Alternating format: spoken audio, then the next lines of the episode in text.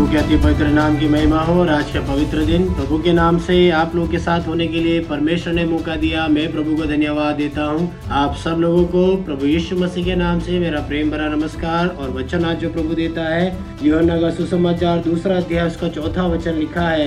यीशु ने उससे कहा, हे महिला, मुझे तुझसे क्या काम? अभी मेरा समय नहीं आया। मेरे प्रिय लोगों, ये जो वचन है, प्रभु यीशु मसीह अपनी माँ मरियम से बोलते हैं, जब काना के ब्याह में दाखरस खत्म हो जाता है माँ आकर यीशु मसीह से बोलती है संकट के बारे में और यीशु मसीह उससे बोलते अभी मेरा समय नहीं आया है। कुछ घटनाएँ यहाँ पर होती है, हम उसके बारे में देखेंगे। जब माँ निवेदन करती है, यीशु मसीह तुरंत ही मना कर देते हैं कि अभी मेरा समय नहीं है कई बार मेरे प्रिय लोगों, जब हम यीशु मसीह से प्रार्थना करते हैं या पिता परमेश्वर से हम दुआएँ करते हैं, यीशु के नाम से जब हम दुआएँ करते हैं, ज़रूरी नहीं है कि हमारी हर प्रार्थना का तुरंत हमें जवाब मिल जाए। ज़रूरी नहीं है कि हर एक प्रार्थना का उत्तर हमें तुरंत मिल जाए। कई बार हमें इंतज़ार करने को भी बोला जाता है। आमतौर पर इंसान दुआएँ करता है, आमतौर पर इंसान प्रार्थनाएँ करता है, आमतौर पर इंसान परमेश्वर से विनतियाँ करता है और जब वो अपनी विनतियों में आगे बढ़ता है और एक समय ऐसा आता है जब उसे लगता है, मेरी प्रार्थना सुनी नहीं जा रही है, मेरी दुआओं का कोई उत्तर नहीं आ रहा है, मैंने जो विनतियाँ की हैं, उसका कोई परिणाम निकल नहीं रहा है।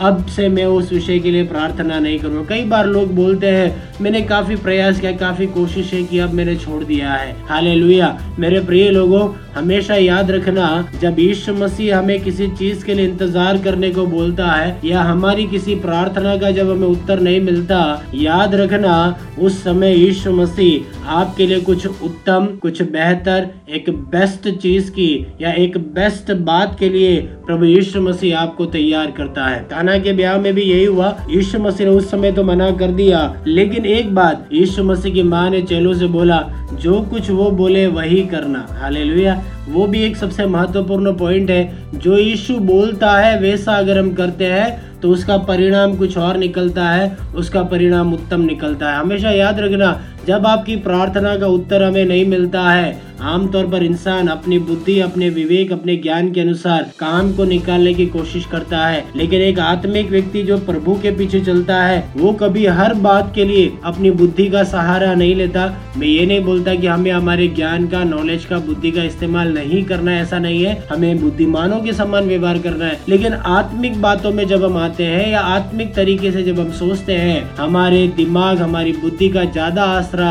लेकर हम हमारे लिए रास्ता निकालने की कोशिश करते हैं और परमेश्वर के द्वारा जो व्यवस्था की गई है, उससे वंचित हो जाते हैं। और यहाँ पर जब समय आता है, यीशु मसीह शिष्यों से बोलते हैं, उन पत्थर के घड़ों को तुम पानी से भर दो। और यीशु मसीह बोलते इसे परोसना शुरू करो। और देखते हैं, वो उसे परोसते हैं तो वो पूरा दाखरस बन जाता है।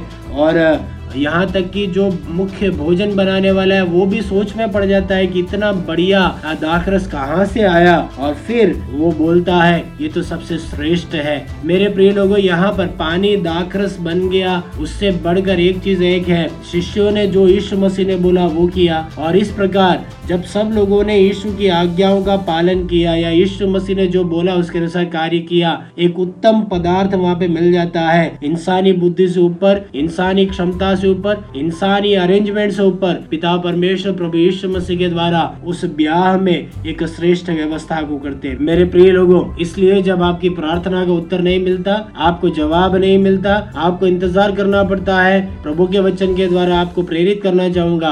आप इंतज़ार करिए बेस्ट चीज़ आपका भी इंतज़ार कर रहा है बेस्ट भविष्य आपका भी इंतज़ार कर रहा है। हो सकता है कुछ समय के लिए आप में निराशा आ जाए, हो सकता है कुछ समय के लिए आप हिम्मत हार जाए, हो सकता है कुछ समय के लिए आपको लगे, अब तो कुछ होने वाला नहीं है, नहीं, लेकिन ये वो समय है जब प्रभु आपके लिए उत्तम बातों की व्यवस्था करता है। इन दिनों में परमेश्वर आपके लिए उत्तम बातों की व्यवस्था कर करने पाए, उत्तम भविष्य की व्यवस्था कर ले पाए, क्योंकि आप प्रभु का इंतज़ार करते हैं। यीशु मसीह को अपनी ज़िंदगी में कार्य करने का मौका देते हैं। और फिर ये एक बहुत बड़ा चमत्कार बन जाता है और आज भी सारी दुनिया भर में इस चमत्कार के बारे में प्रचार किया जाता है। मेरे प्रिय लोगों, प्रभु जो आपकी ज़िंदगी में श्रेष्ठ काम करता है, वो आपकी लाइफ के लिए गवाही बन जाती है, आपके परिवार के लिए गवाही बन जाती है।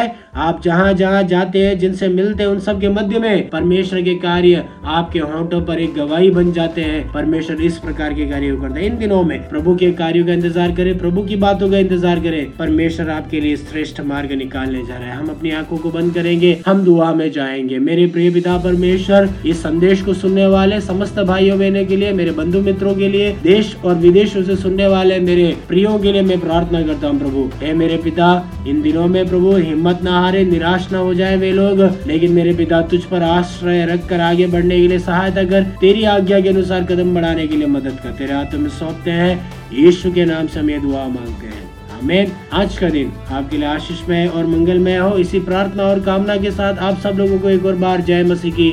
आज का दिन आपके लिए शुभ